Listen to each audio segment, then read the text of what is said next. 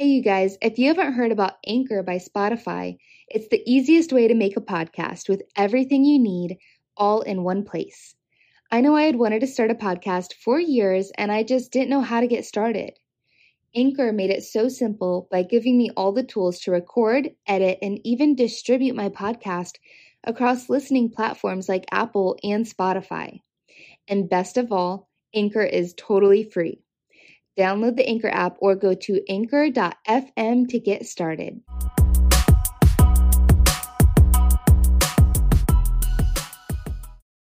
Look, Bumble knows you're exhausted by dating. All the must not take yourself too seriously and 6 1 since that matters. And what do I even say other than hey? well, that's why they're introducing an all new Bumble. With exciting features to make compatibility easier, starting the chat better, and dating safer.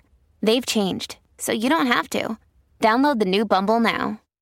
But in that moment, I looked the devil in his face and I knew he was real. And so if he's real, everything else must be real too.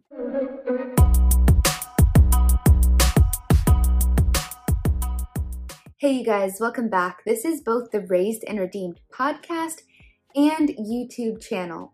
So today is a very important day. I'll be honest, I'm super nervous because this is something I've postponed for a couple of years now, but I just feel like God has placed it on my heart that I'm not interviewing anybody else this week, but I'm giving my personal testimony.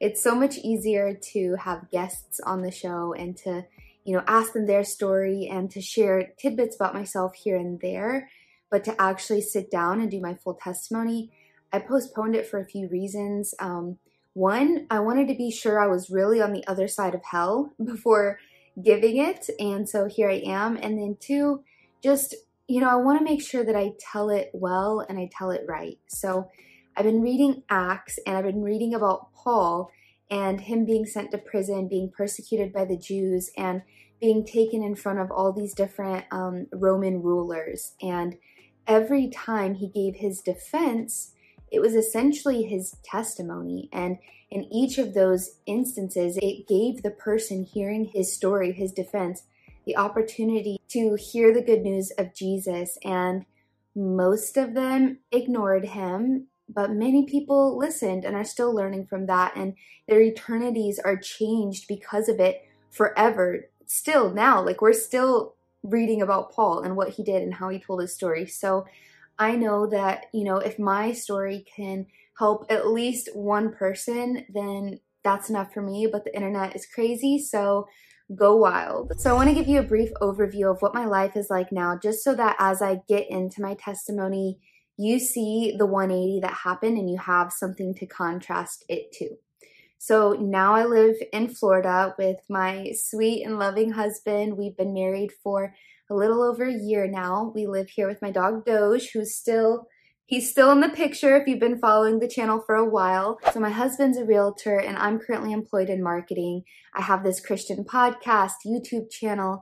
I lead a women's Bible study. We're really active in the church. We just did the prep for marriage class even though we're already married and just, you know, a variety of things like this and overall, there's just peace in my heart with my life and with all of my relationships. And there's a true sense of integrity, um, which is something that I never had before Jesus began to transform me. And what that means is I'm the same person out in the world as I am behind closed doors and in secret. So everything is finally in alignment because secrets and darkness, it always finds a way to come out into the light. And the way it came out for me was an explosion. To give you a brief outline of just some of the things that Jesus has saved me from, that looks like an abusive and demonic childhood upbringing, which led into lots of rebellion, not knowing my worth, sexual immorality, witchcraft, substance abuse, strip clubs, toxic relationships, and the list goes on. I find that the more that you know that you are saved by grace, the more you are willing to be open with these kinds of things. And also, when you know you've done a 180, when you know you're on the other side of it, it gives you the freedom to share about the things of the past because you know that's not you anymore. You know that was your old life before Jesus gave you a new one. So Jesus knew even then, even when I was denying him, even when I was rebelling, that he would eventually use me as a living testimony. So I was born into a lineage of addiction. My parents were drug addicts. Um, my mom was 17 when she got pregnant, my dad 21. They were not expecting me they were living the fast life. I stopped them in their tracks, but not for too long. Um, they believed in the Bible, but they just didn't follow it at all, which is crazy because, like, they believe in God. They called themselves Christians, but there was also, like, all this drug and alcohol abuse, which is still witchcraft, opening portals to the demonic. And then more blatant witchcraft, too, of, you know, tarot cards being brought into the house, Ouija boards my dad dated only strippers. My mom was a stripper. Lots of her friends would overdose and die. So she would use Ouija boards to try to connect with them, even though, like, this woman knows her Bible. So it's just crazy to me, like, the things that you'll be swayed into doing out of, you know, mere curiosity. So the way I describe my childhood is really like I grew up in hell and I started seeing really scary paranormal things from a really young age. And you know, I wouldn't be able to sleep at night between the screams of my dad's girlfriends because, like I said, he was very abusive. And then just the terror I had being in my room alone in the dark and feeling these dark presences all around me. And I even began to see things too as I got older. And I, I thought it was ghosts. So I was, I think, in first grade when I wrote my first book in school, and it was all about ghosts. I remember I went to the library and I studied all about this. Like, what first grader does that, you know? But I didn't realize that it was demonic. You know, I thought it was it was ghosts, but now I see looking back, it was just a lot of demonic activity. There was a motto in my house of "You shall be seen and not heard." So I really didn't get much socialization growing up. My dad didn't let me you know, talk to other family members or friends or be involved in anything extracurricular because of what was happening at home. He knew the more I was out and about in the world, the more there was a chance that he was going to get told on. And to just kind of go back a little bit, I was three years old when the abuse and the cheating and the lies and the chaos got too much for my mom, so she left. Um, and then she fell really deep into a heroin addiction that started with her being at the strip club and she found out like her dad wasn't really her dad. The guy she thought was her dad died of cancer. It was this whole thing. And I pretty much lost my mom at that point. Um, and it was just, she was in and out of prison my whole life. You know, sometimes I'd be able to see her. Um, but most of the time, my dad didn't want me anywhere near her because of, you know, random boyfriends and just things like this. I never really had a church life until my dad started getting in more legal trouble. I grew up in a really small town in Indiana where the pastor of the church was also my dad's lawyer. So that was the main reason we went. I didn't know at the time that my dad's like, you know, minor cocaine, weed, alcohol addiction was turning into a full blown meth addiction. So he had moved us out to the middle of nowhere. And like I said, the abuse just continued to get worse and worse, especially for me too, as I got older and started resembling a woman more. So, you know, the abuse that he would give to his girlfriends and wives, it was now I fell in the same category. There was no more restrictions, even though as a little girl, like I was his baby girl. He protected me like over everything. He defended me over everything. So I feel like that's why it was even more traumatic too, is like it was the ultimate betrayal of like I'm supposed to be your baby, like I'm supposed to be the one you protect. And he began to turn on me too because drugs just they turn you into another person.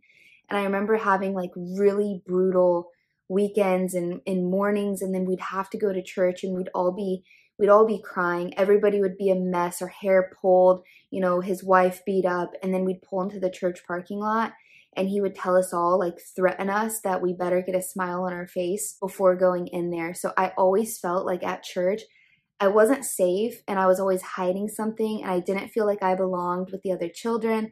I felt like they were like talking about things I just couldn't relate to because I was just in pure survival mode and chaos at home where like I couldn't think about jumping rope or, you know, whatever else they were thinking about. I'm thinking like I'm going to leave here and get my ass beat probably and like I don't want to leave here. So yeah, it never felt like a place for me. But having said that, because everything was as bad as it was at home, I did find myself going to God a lot and praying a lot. I just didn't understand Jesus. So I always believed in God. And, you know, when people ask me, you know, when I get into the details of what really happened at home, people are like, How did you survive? And I really believe it's because I was God's kid. You know, He takes in the orphans, He adopts the orphans, He gives us a family in His in His family. Um, and so even though I didn't I didn't know Jesus yet, I did understand God the Father and the Holy Spirit. And I remember just praying to God all the time to get me out of this, get me out of this house. I began to want to do things like my friends are getting together, my friends are in sports, they're doing all these things that I'm not allowed to do. And I remember the one time I tried to join track, and my dad had this whole conniption. I, I don't know, like this was a really traumatic memory for me where I ended up going to track because his wife told me he wasn't home from work, and I somehow I thought I could pull this off of doing it and getting home before he got home from work. And he found out that I was there, and I knew I was going to get beat when I got home. And so that's just one of the examples of like I wasn't allowed to go anywhere if it wasn't the woods behind the house. So I hung out a lot just in nature with my animals. And then there was an animal rehab next door, but like I wanted more. Like I wanted to know what it was like to have a boyfriend and to hang out with my friends and do stuff like this. Um, and so then I ended up meeting somebody on the on the bus who really I met his sister and she put me in contact with him and it was one of those weird like texting relationships when you're a little kid and you send each other selfies. And so I was 12 and he was 15. And it's really, you know, disgusting looking back, but at the time I thought I was so cool. I thought I was so mature. I thought he really liked me. But he was dating somebody and I'll never forget her name was like Kaylin or something like this. And he would tell me like all the things that they would do together, like sexual things. And I'm over here like I've never even had my first kiss. But then he would like break up with me and get back with Kaylin because she would do these things. So I eventually ended up sneaking out one night to go meet him in person for the first time. Terrible idea. My first time ever doing that. 12 years old, riding a bike in the middle of the country, like two miles away at midnight. And I get to his house and I'm thinking, you know, maybe like Max will have our first makeout or something like this, you know, just something, just something. And it ended up going all the way, and I lost my virginity that night. And I don't remember it being like a traumatic thing. I just didn't know. I didn't know how to say no. I didn't even know if I wanted to say no. I feel like when you're a kid that grew up in abuse as well, like your boundaries are always, always crossed. So you don't even have boundaries. You don't know your boundaries. And then even if you do, you don't know how to speak your boundaries. The thing was, is like I didn't have, I didn't feel bad about it. Like there was a part of me that felt proud of it. And honestly, like as messed up as it all is, and how, you know, I would never want that for any of my little sisters or any young girl because this set me up for, you know, the next years, so many years of the same kind of behavior and trying to redo that scenario to be better and but having said that I do feel like this was a pivotal moment in my life where I came back and I felt more powerful. I felt like this was one thing that I did that my dad couldn't stop me from and I began to feel like you know, I could stand up against him too. So this leads up to one of the craziest weekends in all history of experiences with my dad where he beat his wife with a belt. I heard her crash to the floor. I heard my baby sister crash to the floor. And all these years, I'd never told anybody, you know, I would hint to guidance counselors and stuff like this. And they would always tell me, like, if there's abuse, we'd have to call the police. So I would always just, okay, no, I'm not telling anybody anything. But this day, like, I was used to being abused, but now I have a little sister that's involved in it too, that's having to experience it too. And I just felt this anger, like this righteous anger go all through me. And I looked at my stepsister where we were hiding behind a pool. We just always would hide out when he got bad so we didn't end up in his line of fire. And I told her she had to go. And like I said, we lived out in the middle of nowhere. So it was like half a mile up the road to the next neighbor's house. And it's this elderly couple. And there's no way they would have been able to do anything, but it was our closest refuge. And so she went my dad and his wife come out and they're they're both screaming at me like the audacity of the wife too like we're trying to help you besides the point and they're my dad is just like how could you like how could you let her go like you should know better than this And I was like, okay, like I'm gonna go get her, don't worry. And in my head, I'm thinking, okay, this is my opportunity to get out as well. So I run up the road, I know exactly where she is. I get there. This couple, this old couple, just happened to be having a family reunion, like God's perfect timing, because if it was just them, we would have been so screwed. But they had their son in law open the door, had me come in. This family helped us get out of the situation. In the meantime, my dad is like threatening the son in law. He comes up or he comes back with his shotgun and busts in all the windows of this house. Like, this is how nuts so, guys. Um, and so we get up the road. I stay the night with my grandparents that night. Um, my stepsister goes back to her dad's house.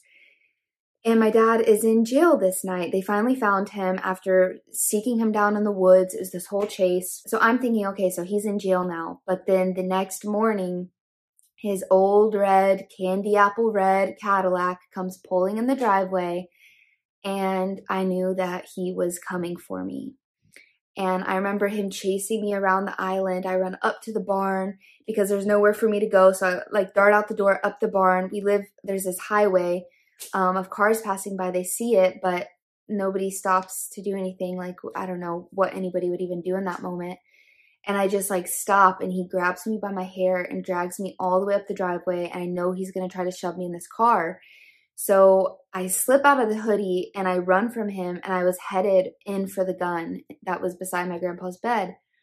And he pushes over my grandparents in the way of trying to get to me. They fall over in the driveway, just like igniting my fire even more, you know. And I get into the house and I grab the gun and it was like time stopped because I've never stood up to him like this. And I'm walking down the hallway and as soon as he opens the front door, I meet him there with the gun in his face. And I'm thinking in my head, you know, he's going to realize that this has gone too far, that he's done too much. You know, some kind of responsibility where his 12 year old daughter that like loves him so much and has never done anything crazy like this would be to the point of pulling a gun on him right now. But no, I don't know if you guys have ever dealt with a, a narcissist or an addict, but it was instantly like my fault. Like, how could you? So, yeah, he wrestles the gun out of my hands. Of course, I wouldn't have shot my dad anyways um and then we just sit there looking at each other and he's just like looking at me with disgust like he's the one he's the one that's betrayed guys. So i end up having to go back with him. You know i'm there for a while. He's just telling me how disgusting i am and how i might as well have shot him and just all this gaslighting. This is why I, I literally walk around with so much guilt all the time. My husband always catches me and is like you didn't do anything wrong like you have nothing to feel guilty about. You did the best you can. Like about every little thing. Like, did we stay long enough? Like, did I say this to where she could tell that I cared about her? My husband's like, chill. Um, but I just, I still carry this with me from, from these experiences. It goes deep, you know? So anyways, I go back to my grandma's house. That next morning, I get a restraining order on him. Now CPS is involved, this whole thing. And that's when the, the cops realized that he had a whole meth lab going on in that trailer. So, long story short, my dad ends up going to prison for five years, and my little sister moves in with my aunt who lived about 45 minutes away, and I now lived with my grandparents. I became so rebellious because not only was I brought up with no values, but now I had complete free rein as well. And so I remember I started, you know, sneaking out even more and partying with my friends. I, I started doing pain pills. My friend would bring her dad's random prescriptions to school, and we would do them literally at school. Um, I did spice, I did weed, I did alcohol. So, one of my friends that I was hanging out with, um, she had an older brother who was able to get access to everything. And so, we're like 13, 14 years old, literally doing everything, you know? And then there was this guy that pretty much like I don't even think he realizes how pivotal he was in my childhood. Um, or anybody else that I went to school with either. But this guy, like, I was obsessed with him. And so we actually went way back. And I don't think he remembered that until I told him. But our parents used to do drugs together. And I remember having a crush on him in elementary school.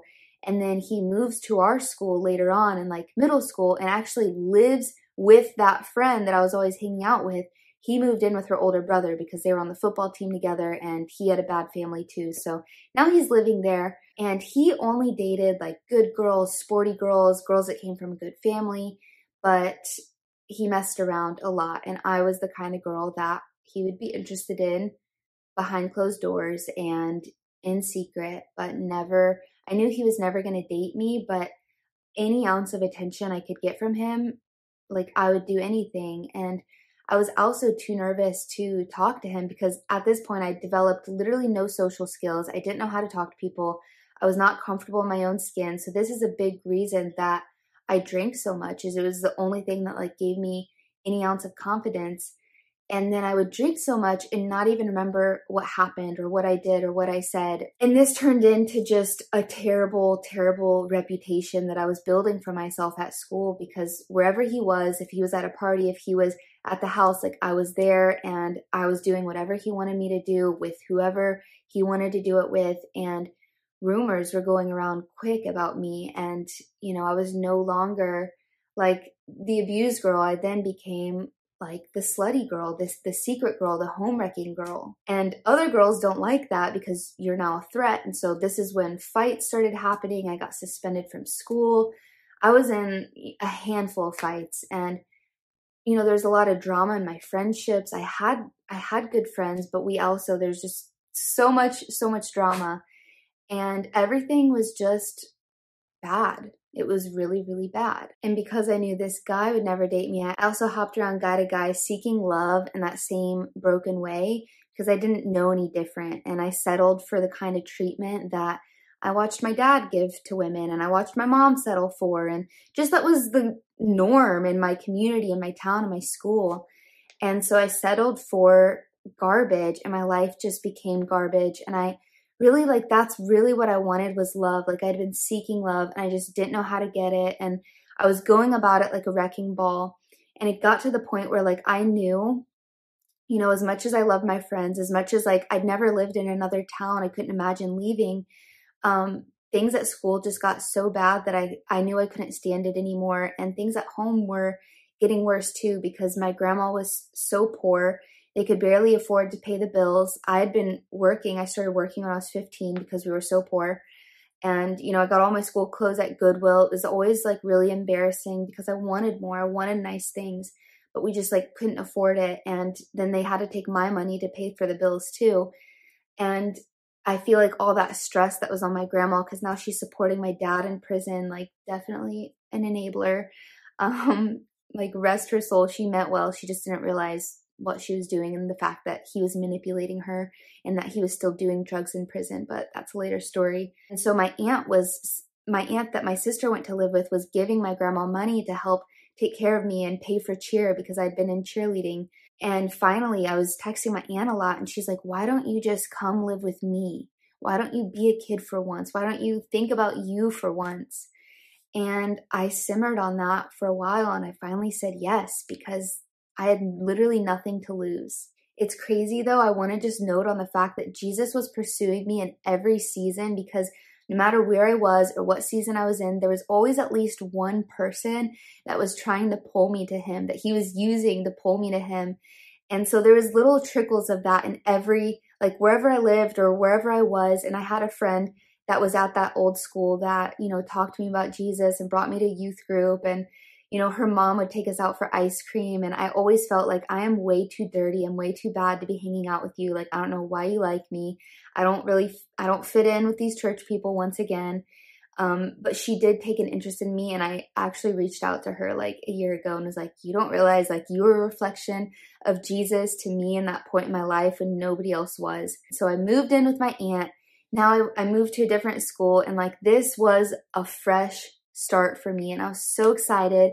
I was now on the school news team. Everybody was interested in who's the new blonde girl. And I held my reputation sacred. Like I knew I was not going to blow it up this time.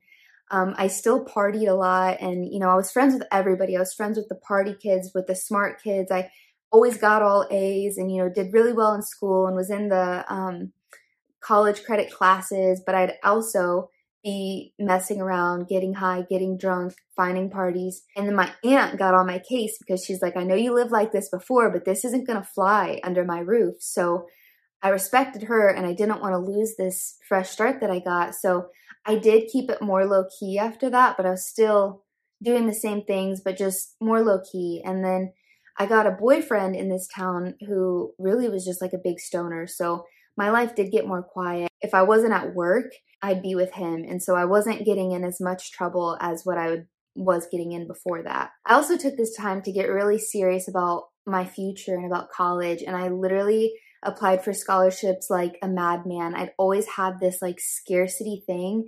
And it's something that Satan continued to use was like this fear of lack, like growing up in poverty. You're not going to have enough. So I worked, worked, worked. And I really, like after junior year, from junior to senior year, I really didn't have many like school experiences where I like went to games or, you know, extracurricular things because I, I worked so much and I wouldn't spend my money. And I ended up saving 20 grand while in high school those two years. And I was saving this for college. And I ended up getting a full ride scholarship to IU. And that was just like, you know, finally I felt like all these prayers had been answered of like, God, get me out of here. God, get me out of here. Where he did, he just kept making a way where there was literally no way before that. But at that time, I still wasn't like acknowledging him. And then just to note on like the spiritual life in my aunt's house too is like there really wasn't one. Like she used to go to church, but then the people at the church, um, there was like some drama. So when by the time I moved in, there was no church life, but there was like one crazy encounter. This is this is one of my first like real demonic encounters as I got older where I had this sleep paralysis dream where this demon was fighting me in this dream and I told myself I was going to wake up and like he was like no you're not and finally I did wake myself up and I felt him in the room and I was like what the heck? Like you should have been gone. Like I like when I moved here I thought all of the demonic was left in the old town with my parents. I didn't think anything would come with me but it did and like I said, I worked at Steak and Shake at that time. So a group of Mormon missionaries came in and just so happened to ask me if there was anything they could pray for me about. And at that time, like I'd never seen a Mormon. I I thought they were like Christians or something. And I told them about this and I ended up coming to their church. They all laid hands on me and prayed this demonic spirit away. And I never experienced that spirit again. So really like the spiritual things got really quiet for me after that. Um, and then the next part of my life was going off to college. So, the summer that I went to college, my grandma ended up passing away, and my grandpa passed away about a year, maybe two before that. So, now both of the people who were like my parents were now gone. And the way I found out about my grandma's passing was pretty traumatic. I'd been donating plasma um, because you get paid for it. I think I made like $200 or something. So I was donating plasma all the time. I wasn't allowed to work uh, while in the scholarship program. Um, they just wanted us to go to meetings and go to class, and so there was a no work rule. But I was always like I like I said, I had this scarcity mindset. Like I wanted more, I needed more, and so I was donating plasma, and I get the call, and I find out that my grandma passed. It was a pretty big loss in my life, and the more people that I lost, it was like the less accountability that I had. So this scholarship program was full of kids like me who were minority kids, came from poverty or, you know, like just other minorities and didn't really stand a chance getting into college, but had good grades that proved that they would do great at college if given the chance. So my roommate was another girl that was just like me, pretty much in upbringing. And I remember playing with the idea of going to the club and starting to dance because I remembered hearing my mom and all my dad's girlfriends talk about how much money they made. And they also really desensitized it. Like, it's not stripping, it's not sexual, it's just dancing. It's just dancing. That's how they would tell me when I was a little kid.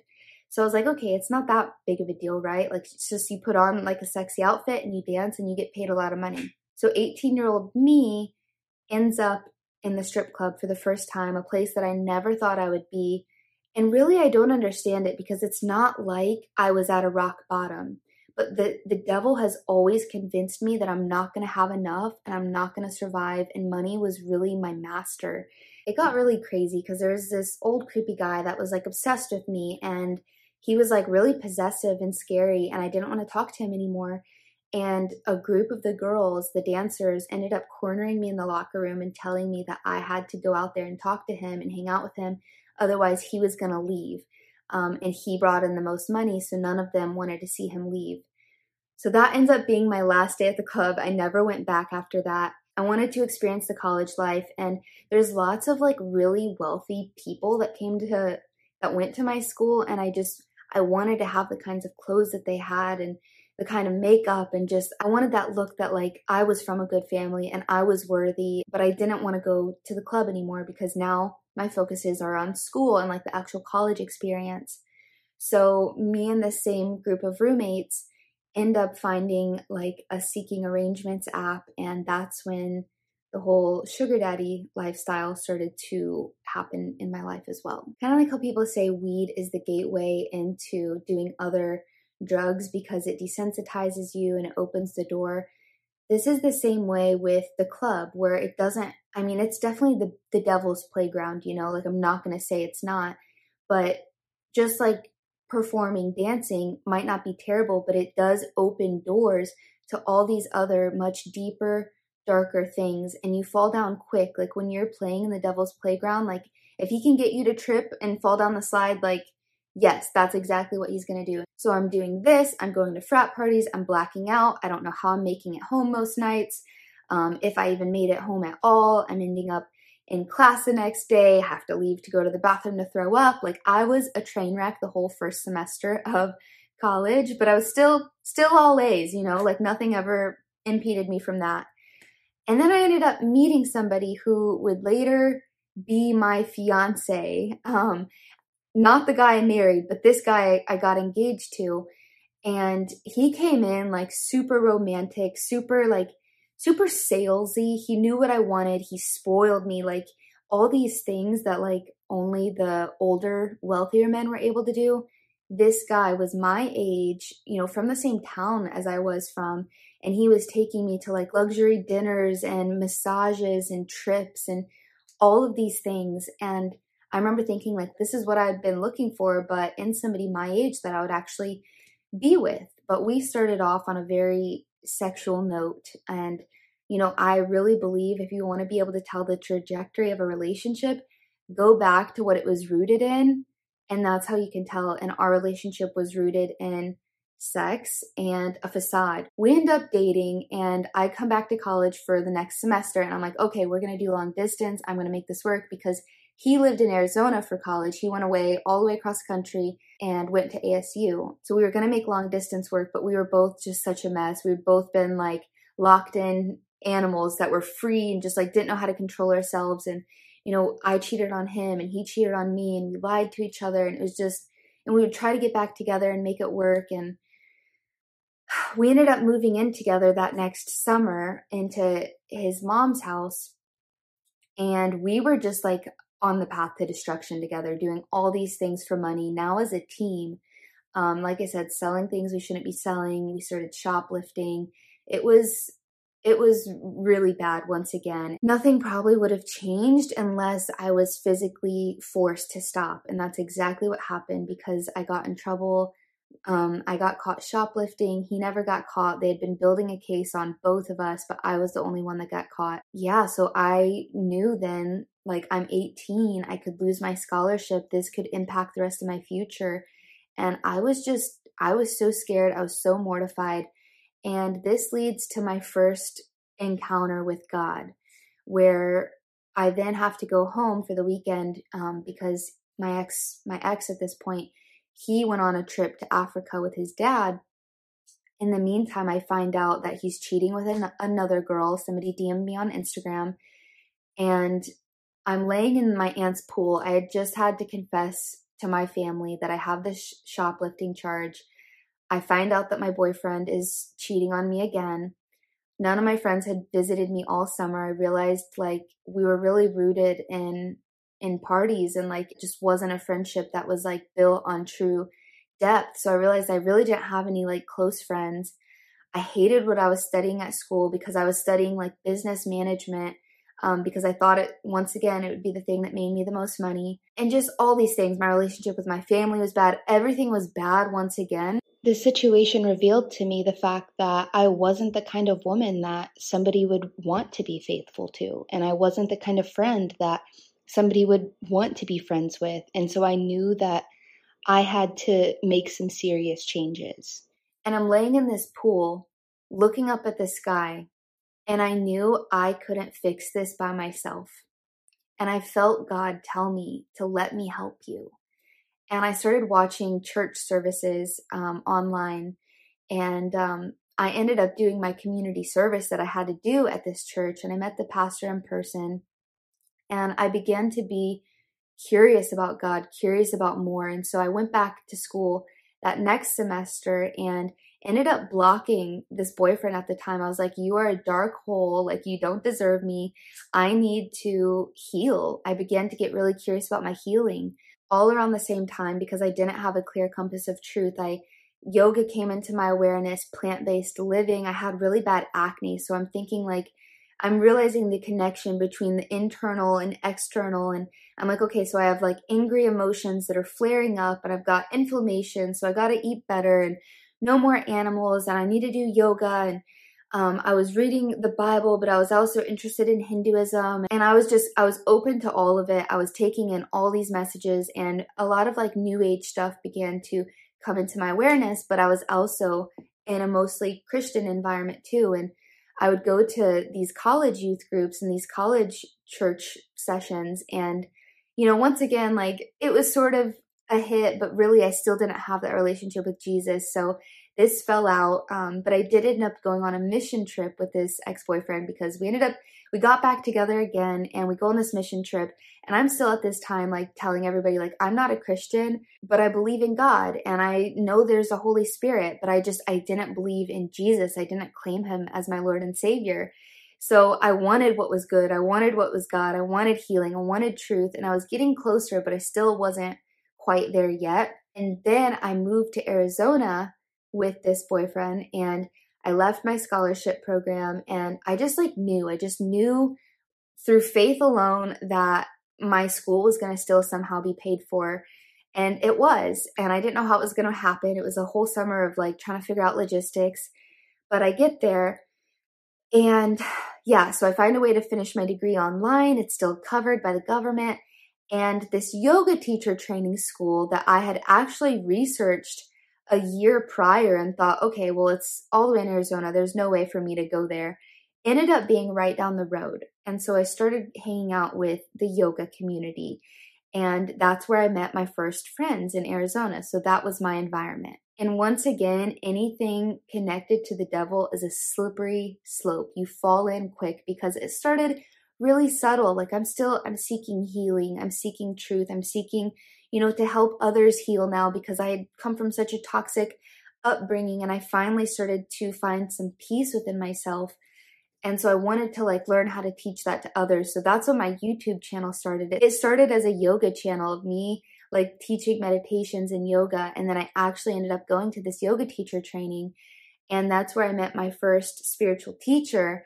And this opened the door to now tarot cards and goddess circles, witchcraft circles, white witch practices. Even Jesus was being brought up, but I was so appalled by Jesus. Like, I was literally like, somebody would say the name Jesus, and at this point, like, it would send me into like an emotional, like PTSD like reaction because I just felt like I had been so brainwashed. I felt like the church was just this man made patriarchal means at controlling people and the way I'd seen my parents do it was just, you know, terrible. Like they didn't live like Christ at all. They didn't follow the Bible. So, you know, they were a bad reflection, a bad example to reference, but this was my only reference. And then all the Christians I did know, I felt like I felt like it was just hypocritical and ignorant and I felt like I had all this intellectual and spiritual superiority and you know, I'm healing and I'm breaking chains and I'm progressive and finding a new way and I just got this big spiritual ego and this broken, insecure, acne faced, quiet, shy girl began to feel power for the first time in her life. The practices got deeper and darker because, like I said, one door opens the next, and now it's now it's shrooms. I'm doing lots of shrooms, and then it turns into sex magic, um, which at that time, like I thought it was like a beautiful, like universal energy. I didn't realize that the Kundalini spirit was demonic. I didn't realize that sex magic was literally practiced by the founder of Satanism as a means of like manifesting and like this warping of like trying to be God and trying to have God power. At this time, I had I didn't honestly like I thought Satanism was fine I started to think that even Satanism was misunderstood by the world. That's how you know, I think there's a verse in the Bible about how in the end times people will believe that bad is good and good is bad. And I was that brainwashed where like Christianity repelled me and I was even I was down to consider Hinduism. I read the whole Srimad Bhagavatam. I went to these Hare Krishna circles you know, I was into everything except Christianity, and that even includes Satanism. In the middle of this healing, I stopped wanting to have sex with this boyfriend who I think was now my fiance at this time. He had proposed to me, and we were like best friends. Like, really, it felt super. It began to feel really platonic where I just wasn't interested in having sex with him anymore. And it wasn't like I wasn't seeking anybody else or anything like this, but I think he got bored and you know i was probably bored too and he started like sharing these fantasies of, you know, other people and, you know, really just anything we might have had began to be more and more chipped away. And then he had to go away to this military training at the same time as we ran out of money. So once again, the devil is bringing this back into my life. It's another test. What are you going to do? You don't have money. What are you going to do? You know what you can do. I ended up back in the club and my fiance at the time like thought it was hot. While we were best friends, like he wasn't a godly man. He didn't have Christ in his life. His family was Christian, but he also repelled it at this time. And so there was no like attempt to protect me or to dissuade me from this. He was like, "Yeah, like do it. That'd be that'd be hot." And he would come and get lap dances from other girls. And I also viewed this as a form of female empowerment where I was like I framed it in my head as like this is another part of my healing of me taking my power back, of me learning to be like a boss woman and making my own money. And really, I just believed all these lies and I didn't realize how toxic this was going to be for my soul to go back in this environment. While I was here, of course, you know, the easy, quick money, the ways of getting that easy, quick money, all of these things came back into my environment and that became my life again. You know, history repeats itself if you don't stop it. And I ended up meeting two people while I was here. One that you know gave me the the money I needed to move out of the house with my ex-fiance and two the man that directly or indirectly ended up leading me to Jesus. So I'm going to start with the one that ended up leading me to Jesus. So when I met him, we both had rings on our hand. I had my engagement ring, but I knew this relationship was pretty much over. And he had a wedding ring and also wore a cross around his neck. And I was like, I didn't realize this until later that he was wearing this cross. And I was like, oh, brother, like not a Christian. Um, and I, you know, we argued about like the goddess faith versus Christianity. And it didn't start there though. Like it started as like a really lusty, just like intimate connection and I believed him when he told me he was separated because I knew that I had a ring on, but I was separated and I knew I was going to be moving out um, eventually anyway. So I believed him when he said that was like his situation too. And at that time, I believed in the universe. I did not believe in in God the Father, the Christian God. Um, and so it felt like everything in the universe was aligning for us to be together. Where he ended up getting a sales territory to be like right a couple hours away from where I lived because he lived in California, I lived in Arizona, and he got a territory in Arizona. And he was then coming to see me like every other weekend, and we'd get a hotel together and we would do tarot cards and try to figure out our future. Like, are we supposed to be together? And I realized like his wife was more in the picture than I thought. And it was like, you know, she would call and it would be this fight, and he would be like, she's having a hard time letting go. And then he ended up telling me that she was pregnant, like a couple months into our relationship. And at this point, like, I already think that I'm in love with this guy. Like, I wasn't able to just let the relationship go. It was going to take a lot more for me to let this relationship go. this is just really hard for me to talk about. Um, so the tarot cards were pretty much telling us that, you know, we had a new hope and a new future and we were meant to be together. And then I convinced him to do shrooms with me. And it ended up being like a really sexually demonic experience where I didn't realize it at the time because I was actually having fun with my demons at that time. But I remember seeing them, I remember how they looked. I have another YouTube video talking more about them, but like they had these like horns and these long tongues and everything was vibrant, rainbow colory. And they were like laughing and playing and I was laughing and playing and and I remember him telling me the next day that he was actually scared because he felt them. And so I feel like those ones like they were both of our demons, but I I don't know. I feel like those ones were most more so hanging out with me cuz like I'm in the strip club. I'm in all these sex scenes. I'm doing all these things. Like these sex demons had been attached to me forever at this point. And so then our arguments get more and more serious about religion and about faith. And this book comes into my life because I'm reading all these books at this point.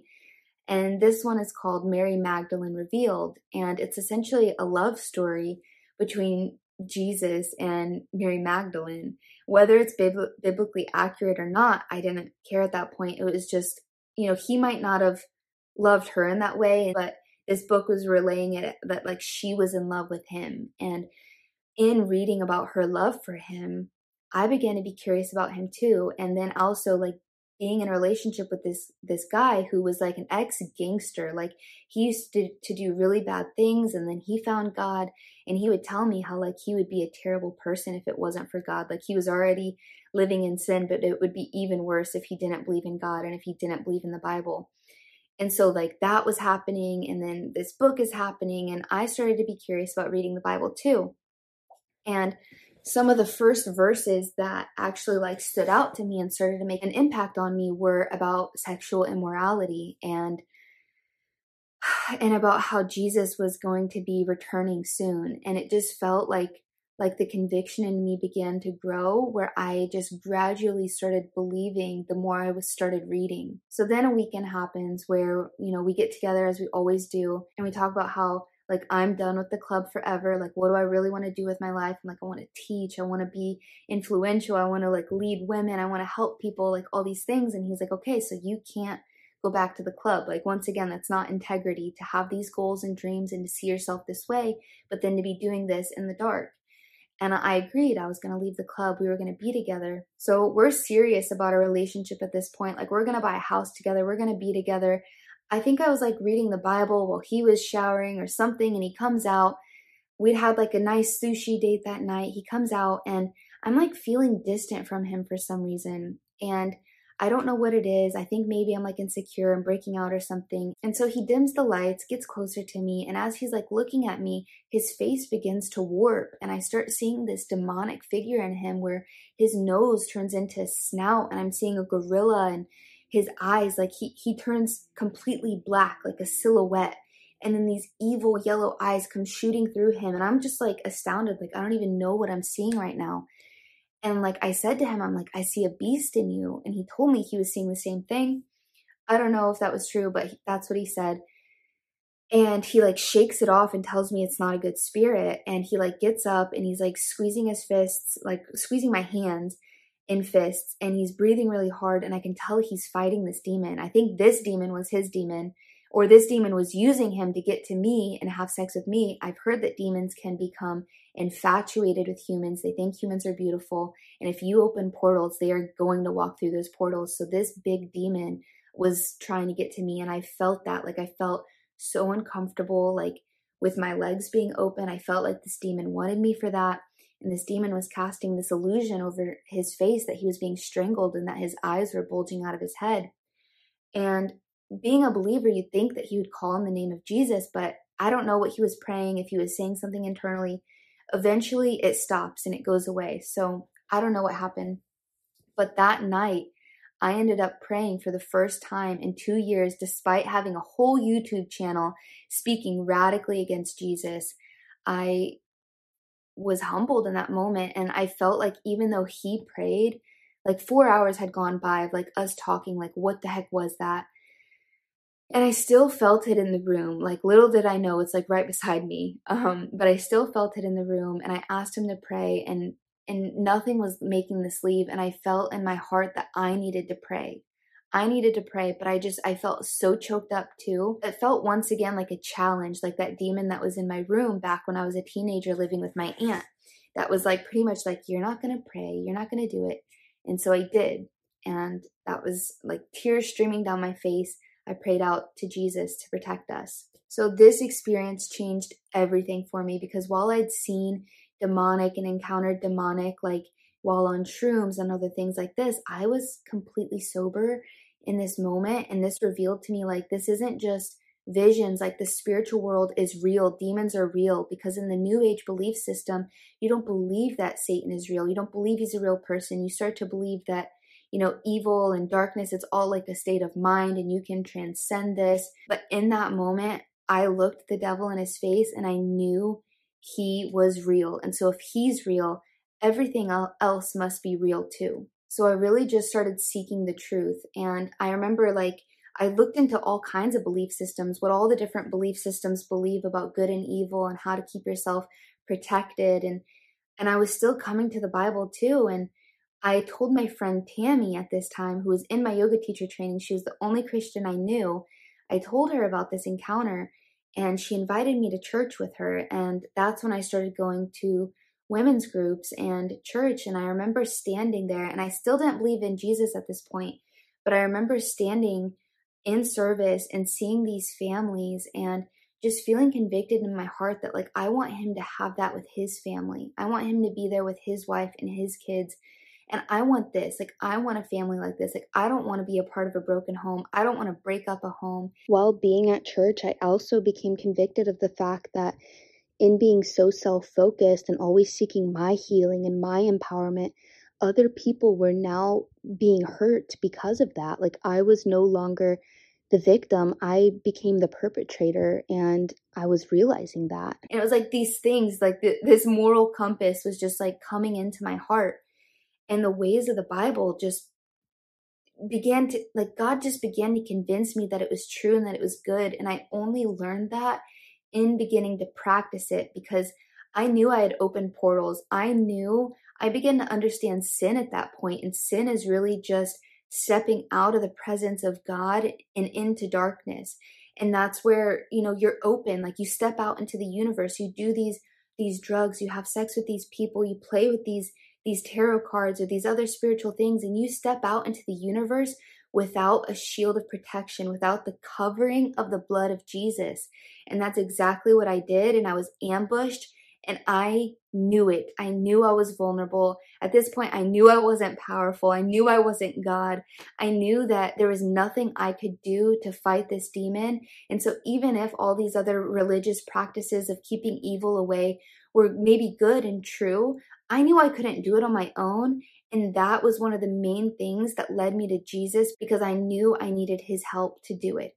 I remember I started going to these freedom classes and these, like I said, these women's study groups. And my friend Tammy, I would tell her about these things. And like, maybe I am still supposed to be with him, but we fight these spiritual battles together. And like, maybe like I'm really his person. And I remember her telling me something that changed everything, where she goes, God isn't the God of confusion. He's not going to go against his own word. He's not going to bring these relationships that cause you these scars. Like, something sent this guy to you, but it wasn't God. It wasn't God that sent him to you. And so we had even discussed, me, me and this guy, that, you know, because we were looking at houses, we were looking at making the next steps together. And we wanted to know because, like, it was a big move for him. It would have been a big move for me. We were both equally as confused. We were both equally as in sin and being used by the devil without realizing it. We didn't know. And so we knew that the next thing that we had to do, God was placing this on both of our hearts, was to be abstinent and figure out is this really what we think it is, or is this of the flesh? And, you know, I fell short and I struggled with this, but I began to just get eyes to see. And I felt this spiritual warfare happening all around me. And every time I gave in to him, I felt like the demonic got a stronghold back back into my life. And I knew I couldn't give myself to him anymore. And I knew I couldn't be a part of it. Like he was never going to leave me. I had to leave him. I was the one responsible and I made that decision. And um he became really vicious at that point. Like it was like his true colors were really revealed in practicing abstinence where I no longer had this rose colored foggy vision of him and of what it was. I now saw it clearly and that the demonic brought us together and that what he wanted from me was was sex and that's what I'd always given and I knew at this point like I was not giving myself away in that way anymore. And so I confessed this. I confessed it in my groups. I confessed it to my pastor. I had I went to these prophecy prayers. I just began to be really like into the church and I knew that there was like evil all around my apartment and I remember like just feeling like like I'd pray, I'd bring holy water in, I would do anything like I cut this relationship off. Like spiritual warfare began became serious to me. Anytime I was afraid, I'd put on worship music because I'd feel this warfare, I'd feel the demonic. And I remember looking at my Medusa statue because I had all these icons, I had all this Egyptian stuff and you know statues Medusa and like tantric like um Hindu statues and all this stuff. I had all these books of like sacred knowledge, but it was essentially it was essentially it wasn't sacred knowledge. This was, you know, eating the forbidden fruit. It was eating knowledge that's out there, but knowledge that has both good and evil. And, you know, it's the a little bit of truth, but it's twisted to not be the full truth. And you guys, I just had so much stuff. I literally was taking trash bags of books to the dumpster, tarot cards to the dumpster, statues to the dumpster. And just little by little, I began to feel more free from this demonic stronghold that was over my life, not just in the past couple years, but since I came onto this planet. I began to learn more and more about who I am as God's daughter and not as what my reputation had been, not who the world told me I should be or who guys thought I should be, I began to really learn who God created me to be and the fact that, you know, I was his beloved daughter and he saw me as sacred and he saw me as redeemed. And I wouldn't have been able to do this had I not been doing this at my church and in these small groups with these women who just poured into me, poured into me. And I confessed so much to them like, we can't fight these battles on our own. And I knew that. And I would say these things that, like, I was still ashamed about because I was still living it in the moment. That's why I can share with you now. I'm not. I'm not ashamed because there's no condemnation in Christ. I don't live that life anymore. That was the old me. But at that time, I still felt shame because I knew I was still living it. I knew I was still struggling with it.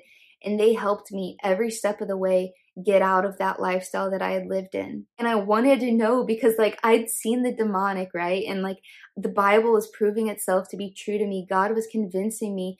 And I started to share like my YouTube channel. I began to take all these old videos down. I deleted my Facebook page that had all the new age stuff. I deleted all my new age, like sexual, naked, revealing, shrooms, drugs. I deleted all this from like my socials, everything and I started talking about Jesus and I was losing friends, I was losing followers, I was losing people in my life. People thought I was crazy.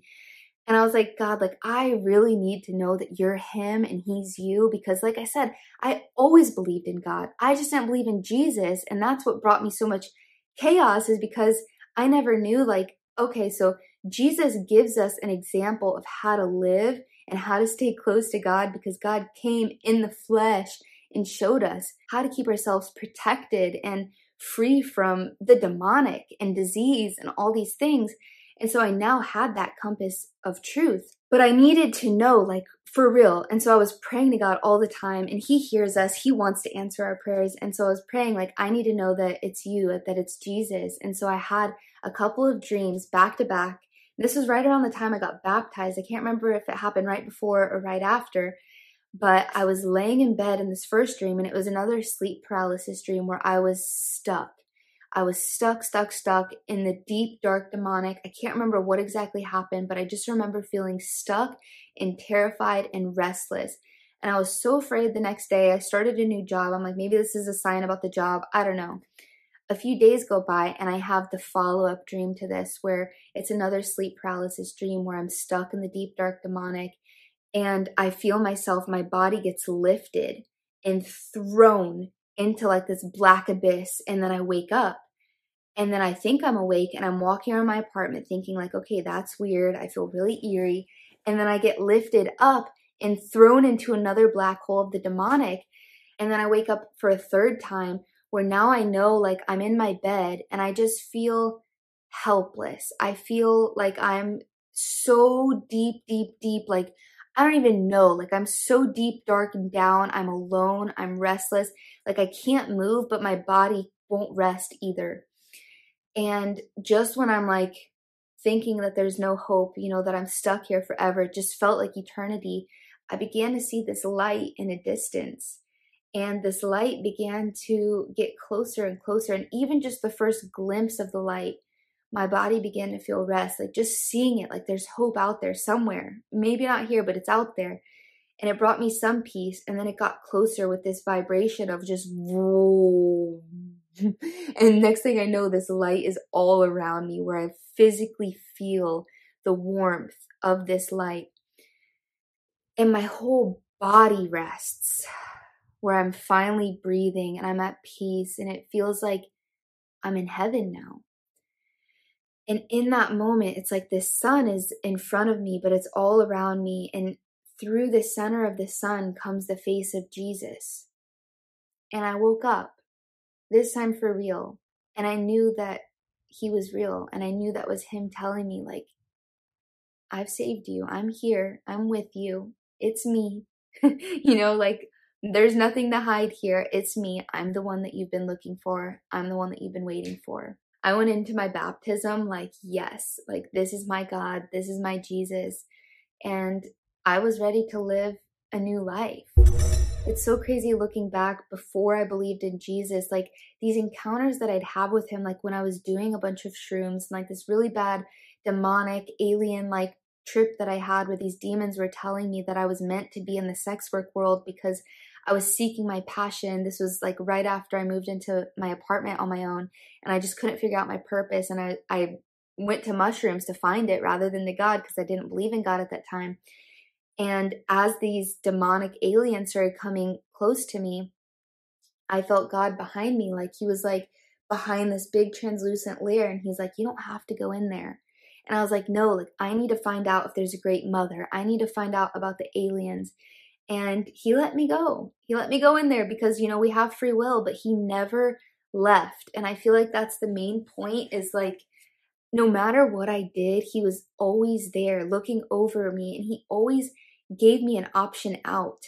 But before I knew that Jesus was real, it just, it, it didn't mean much to me. But then after my baptism, it's like, it's not like everything is just better. It's not like all my struggles go away. And I really struggled with, like, okay, how can I give up this old lifestyle? How do I fight these temptations? How do I stay sexually pure? How do I, how do I do it? And I was reading the Bible, and there's something about how, like, God never tests us, or like, there will never be a temptation beyond what we can endure. And essentially, like, God always gives us a way out.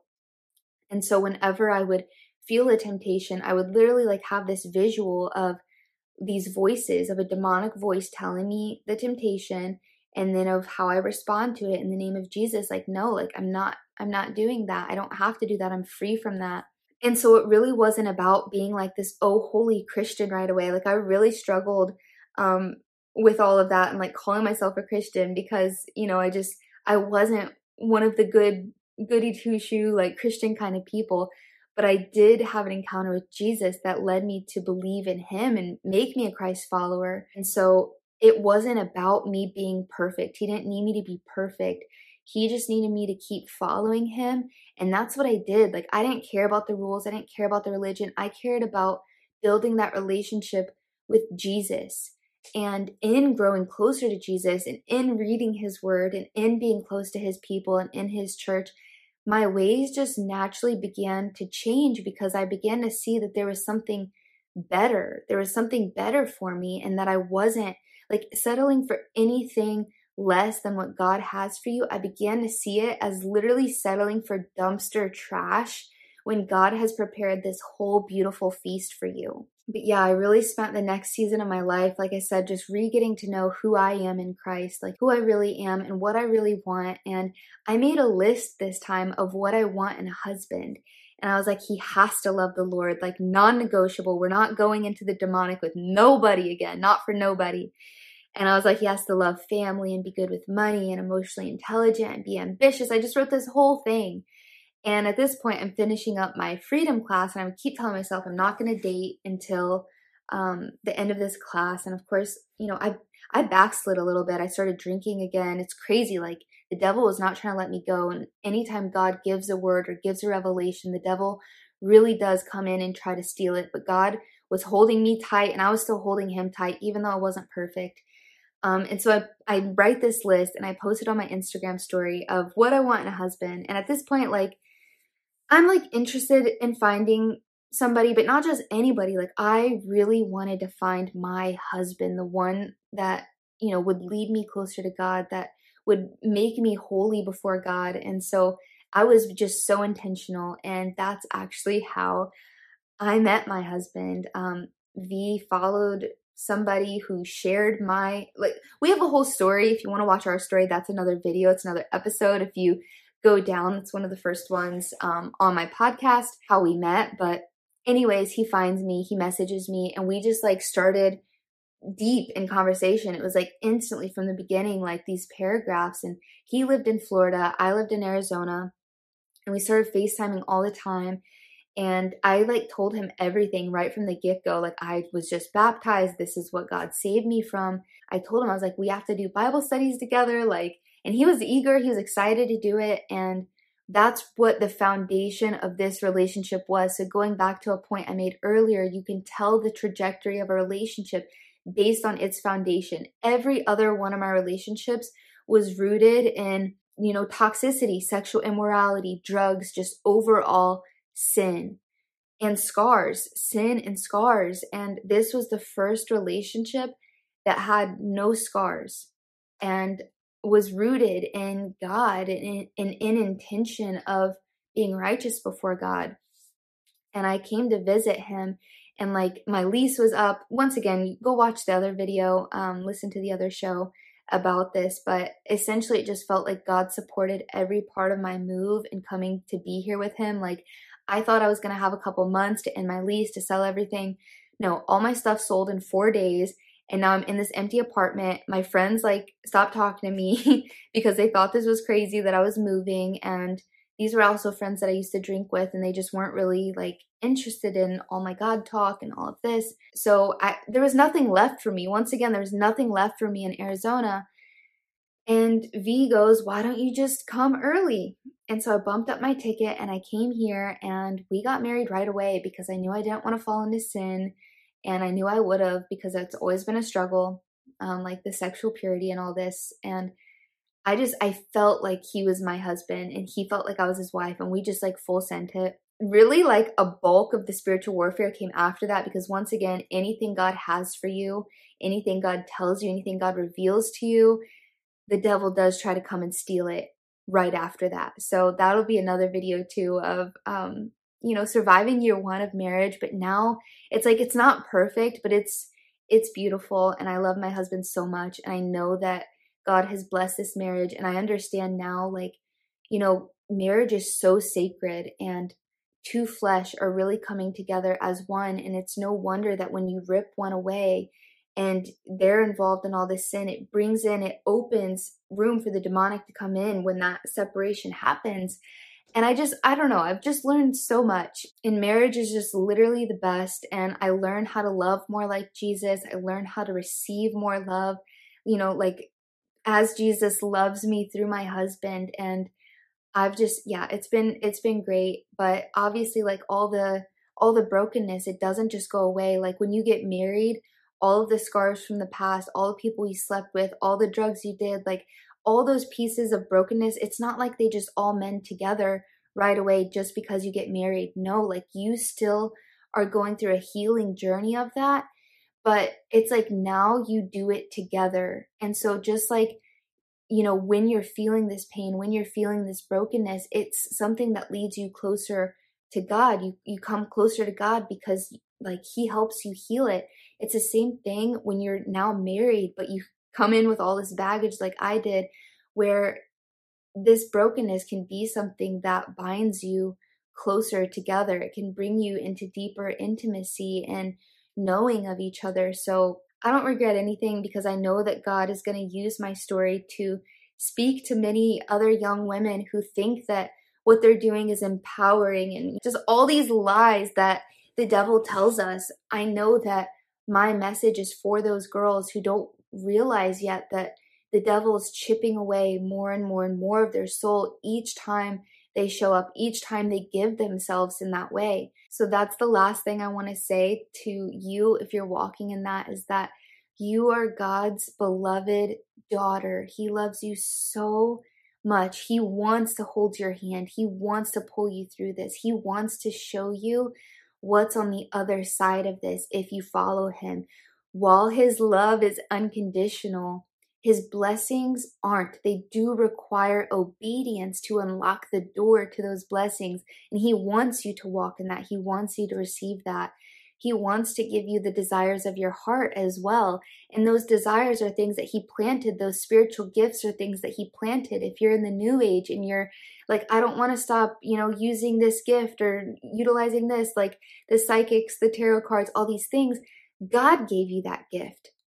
God can use that gift. God can redeem that gift. Satan has stolen it and is using it for the work of his kingdom. If you lay your life down for Christ, you still get to live in that gift, but now it's redeemed. Now it's used for God's kingdom, for the kingdom of goodness. And so, like, He can redeem anything, any part of your story. If you feel too far gone, too dirty, too shameful, I just hope that my story shows you that God comes for us. Like, Jesus came for people like you and me. He's close to the brokenhearted. You just have to call out to him and begin to seek him. Like, don't stress about the rules. Don't stress about being a perfect religious person, any of this. Just call out to Jesus, and I promise that he's going to reveal himself to you, be it in dreams, in visions, in intuitions where you just know he's speaking to you, in his word, in the people that he places in your life.